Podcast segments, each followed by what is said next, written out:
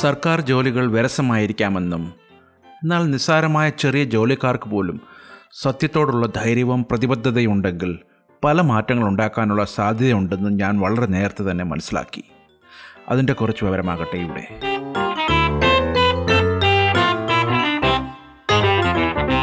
ഒരു സർക്കാർ വകുപ്പിൽ നിങ്ങൾ എത്ര ഉയർന്ന സ്ഥാനത്താണ് എന്നത് പ്രധാനമല്ല. നിങ്ങൾ എത്ര ആത്മാർത്ഥതയുള്ളവരാണെന്നും നിങ്ങളുടെ പ്രവർത്തനത്തിന്റെ അനന്തര ഫലങ്ങൾ നേരിടാൻ തയ്യാറാണോ എന്നതാണ് പ്രധാനം. നിങ്ങൾ സത്യത്തിൽ ഉറച്ചു നിൽക്കുകയാണെങ്കിൽ ഒരു ശക്തിക്കും നിങ്ങളെ പുറത്താക്കാൻ കഴിയില്ല. സ്വന്തം സഹപ്രവർത്തകരിൽ നിന്ന് ധാരാളം ബുദ്ധിമുട്ടുകൾ നേരിടേണ്ടി വന്നേക്കാം. എന്നിരുന്നാലും എത്ര ചെറിയ പോസ്റ്റിലാണെന്നാലും നിങ്ങൾക്ക് എപ്പോഴും വലിയ മാറ്റമുണ്ടാക്കാൻ കഴിയും. സർക്കാർ വകുപ്പുകൾ നുണകളുടെ കേന്ദ്രമാണ്. നമ്മളുടെ മുന്നിൽ വരുന്ന ഒന്നിലും സത്യത്തിന്റെ ഒരു ഭാഗം പോലുമില്ല. പൊതുജനങ്ങൾക്കുള്ള എല്ലാ വിവരങ്ങളും തീർത്തും നുണയാണ്. ഭരണഘടനയെ സന്തുലമാക്കുന്നതിനാണ് എല്ലാം നിർമ്മിക്കുന്നത്.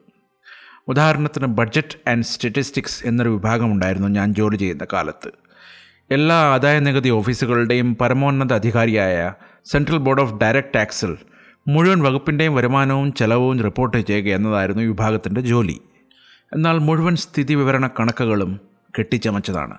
ഉദാഹരണത്തിന് വരുമാനത്തിൽ കുറവുണ്ടെങ്കിൽ കോർപ്പറേറ്റ് നികുതിദായകർക്ക് അഡ്വാൻസ് ടാക്സ് അടയ്ക്കുന്നതിന് മുമ്പായി ഉദ്യോഗസ്ഥർ സമ്മർദ്ദം ചെലുത്തും. അവർ പണം നൽകിയില്ലെങ്കിൽ അടുത്ത ക്വാർട്ടറിൽ ഇത് ക്രമീകരിക്കാൻ കഴിയുമെന്ന പ്രതീക്ഷയോടെയാണ് കണക്കുകൾ വർദ്ധിക്കുന്നത്. എന്നാൽ ഇത് വാർഷിക വരുമാനം വർദ്ധിപ്പിക്കുന്നില്ല. ഇതെല്ലാം ഒരു ധാരണയാണ്. എല്ലാം മാനുവൽ കാൽക്കുലേഷൻ ആയതിനാൽ ഓരോ ഘട്ടത്തിലും കൃത്രിമം സാധ്യമായിരുന്നു. ഇപ്പോൾ ഇത് വലിയ കോർപ്പറേറ്റ് കമ്പനികൾ പോലും ചെയ്യുന്നു. വ്യത്യാസങ്ങൾ അത് ചെയ്യാൻ യോഗ്യതയുള്ള ആളുകൾ മാത്രം. ചെറിയ ഗുമസ്തമാരാണ് ഇത് സർക്കാരിൽ ചെയ്യുന്നത്. അതേസമയം വലിയ കോർപ്പറേറ്റ് സ്ഥാപനങ്ങളിൽ ഇത് വലിയ പേരുകളിൽ പ്രവർത്തിക്കുന്ന അക്കൗണ്ടിംഗ് ഫേംസാണ് ചെയ്യുന്നത്. ഓഡിറ്റ് ചെയ്യുന്നതിനും ഇതിൽ തെറ്റ് കണ്ടെത്തുന്നതിനും സി എ ജി ഉണ്ട്. എന്നാൽ അവരുടെ ഓഡിറ്റ് വരുമ്പോഴെല്ലാം അവരെ ചില സുഖവാസ സ്ഥലങ്ങളിലേക്ക് കൊണ്ടുപോകുന്നു. അവരിൽ ഭൂരിഭാഗവും നികുതി പിരിവിന്റെ വൗച്ചറുകൾ പോലും കാണുന്നില്ല. ഇപ്പോൾ ഇതെല്ലാം ഡിജിറ്റലായി മാറിയതുകൊണ്ട് ഇപ്പോഴും ഇതുണ്ടോ എന്ന് എനിക്കറിയില്ല. എന്നാൽ പഴുതുകളിലൂടെ കാണാൻ കഴിയുന്ന ആളുകളാണ് നമ്മൾ ഇന്ത്യക്കാർ. ഓരോ ഫയലിൽ ഓരോ പുതിയ വിഷയം ഒരു പുതിയ നോട്ട് ഷീറ്റ് ഉപയോഗിച്ച് ആരംഭിക്കാൻ എന്നെ ഉപദേശിച്ചു.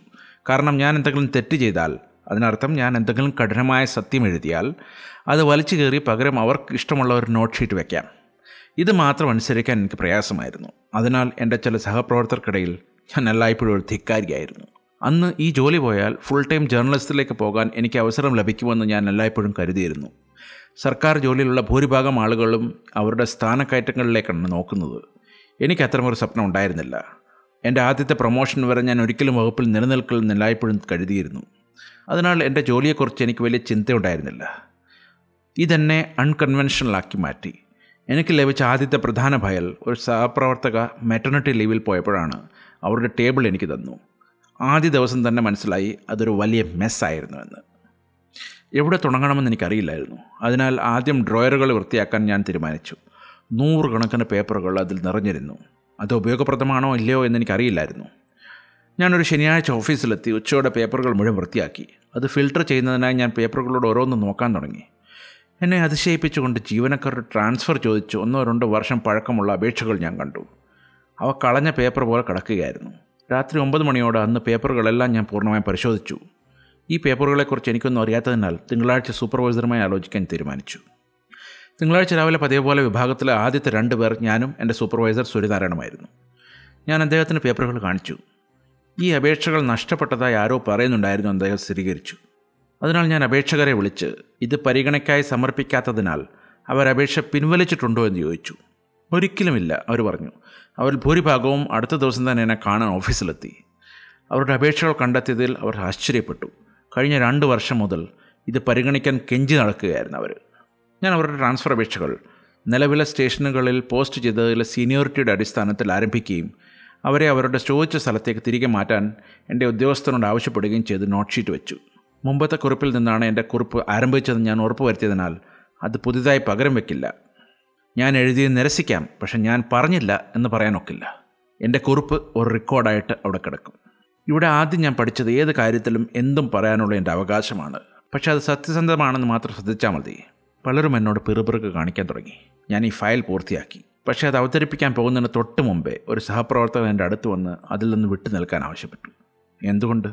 എല്ലാത്തിനുമുപരി ഇവ നമ്മുടെ സ്വന്തം സഹപ്രവർത്തകരുടെ അപേക്ഷകളാണ്. അവർ വളരെ കാലമായി കുടുംബങ്ങളിൽ നിന്ന് അകന്നു നിൽക്കുന്നു. ഏത് നിയമത്തിന് കീഴിലാണ് അവരെ ഇങ്ങനെ അകറ്റി നിർത്തിയിരിക്കുന്നത് ഞാൻ ചോദിച്ചു. അപ്പോൾ ഒരു കപ്പ് ചായക്കായി നമുക്ക് ക്യാന്റീനിലേക്ക് പോകാം അയാൾ പറഞ്ഞു. ഞാൻ അയാളുടെ പേര് നൽകുന്നില്ല പക്ഷേ വിഭാഗത്തിലെ ഏറ്റവും മുതിർന്ന വ്യക്തി എന്നെ ചായക്ക് കൊണ്ടുപോയി. ആദ്യം എന്നെ കുറേ പുകഴ്ത്തി പറഞ്ഞു. കുറച്ച് കഴിഞ്ഞപ്പോൾ യഥാർത്ഥ കാര്യം പുറത്തു വന്നു.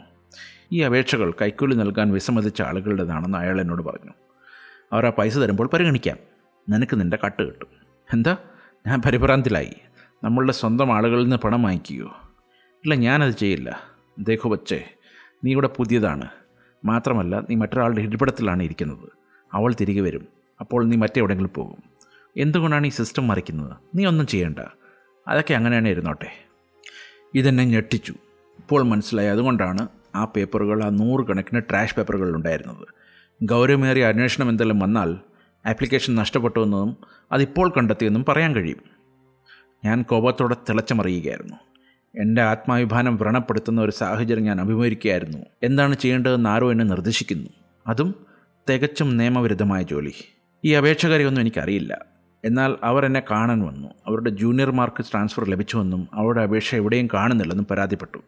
ഞാനങ്ങ് ചെയ്യട്ടെ എന്ന് ഞാൻ സൂര്യനാരായണനെ സ്വകാര്യമായി ചോദിച്ചു.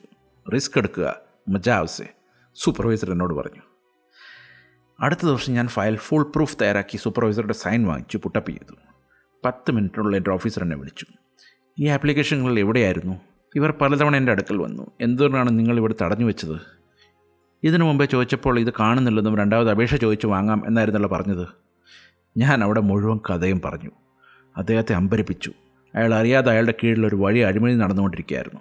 അദ്ദേഹം അതിൽ ഒപ്പിട്ട ട്രാൻസ്ഫർ ഉത്തരവ് പുറപ്പെടുവിച്ചു. ആദ്യമായി ഞാൻ വലിയ എന്തെങ്കിലും ചെയ്തുവെന്ന് എനിക്ക് തോന്നി. എല്ലാ പ്രതിബന്ധങ്ങൾക്കും എതിരെ. അനന്തരഫലങ്ങളെക്കുറിച്ച് ഞാൻ ചിന്തിച്ചിരുന്നില്ല. ദിവസാവസാനത്തോടെ ഓർഡറുകൾ എല്ലാ ഓഫീസുകളിലും ഫാക്സ് ചെയ്തു. എന്നാൽ ഇത് ചെയ്യുന്നതിൽ നിന്ന് എന്നെ പിന്തിരിപ്പിക്കാൻ ശ്രമിച്ചവർക്ക് ഇത് ഇത്ര പിടിച്ചില്ല. ഞാൻ കുറച്ച് കടന്ന കൈ ചെയ്തതെന്ന് അവർക്ക് തോന്നി. ഓവർ സ്മാർട്ട് കളിക്കുക ചെക്കൻ. പുതിയതല്ലേ? പതുക്കെ പാടപ്പഠിപ്പിക്കാം ഈ അപേക്ഷകർ അവരുടെ പുതിയ സ്ഥലങ്ങളിൽ നിന്ന് ചുമതലകളെ പുനരാരംഭിച്ച് കുറച്ച് ദിവസങ്ങൾക്ക് ശേഷം അവർ എന്നെ വീണ്ടും കാണാൻ വന്നു. നിങ്ങളത് എങ്ങനെയാണ് ചെയ്തത്? വാസ്തവത്തിൽ ഞങ്ങൾക്ക് പ്രതീക്ഷ നഷ്ടപ്പെട്ടിരുന്നു. അവർ ആവശ്യപ്പെടുന്ന പണം ഞങ്ങൾക്ക് നൽകാൻ കഴിഞ്ഞില്ല. അങ്ങനെ ഇരിക്കുമ്പോൾ ഇതാ പെട്ടെന്ന് ട്രാൻസ്ഫർ ഓർഡർ വന്നു. എന്തെങ്കിലും അത്ഭുതം സംഭവിച്ചതെന്ന് ഞങ്ങൾക്കറിയാം. അവരെനിക്ക് നന്ദി അർപ്പിച്ചു. ഇത് കേൾക്കുന്ന അവരിൽ ആരെങ്കിലും ആണെങ്കിൽ ഇത് ചെയ്തതിൽ എനിക്കായിരുന്നു ആനന്ദം. അൺകൺവെൻഷണൽ ആയിട്ട് എന്തോ ചെയ്തതിലൊരു സന്തോഷം. വാസ്തവത്തിൽ ഇത് തുടക്കം മാത്രമായിരുന്നു. ഇത് വരും വർഷങ്ങളിൽ ചില കടുത്ത ഏറ്റുമുട്ടുകളുടെ ആരംഭം മാത്രമാണെന്ന് എനിക്കറിയില്ലായിരുന്നു. അടുത്ത എപ്പിസോഡിൽ വീണ്ടും ചില അനുഭവങ്ങൾ. അതുവരെ വിട. നന്ദി. നമസ്കാരം.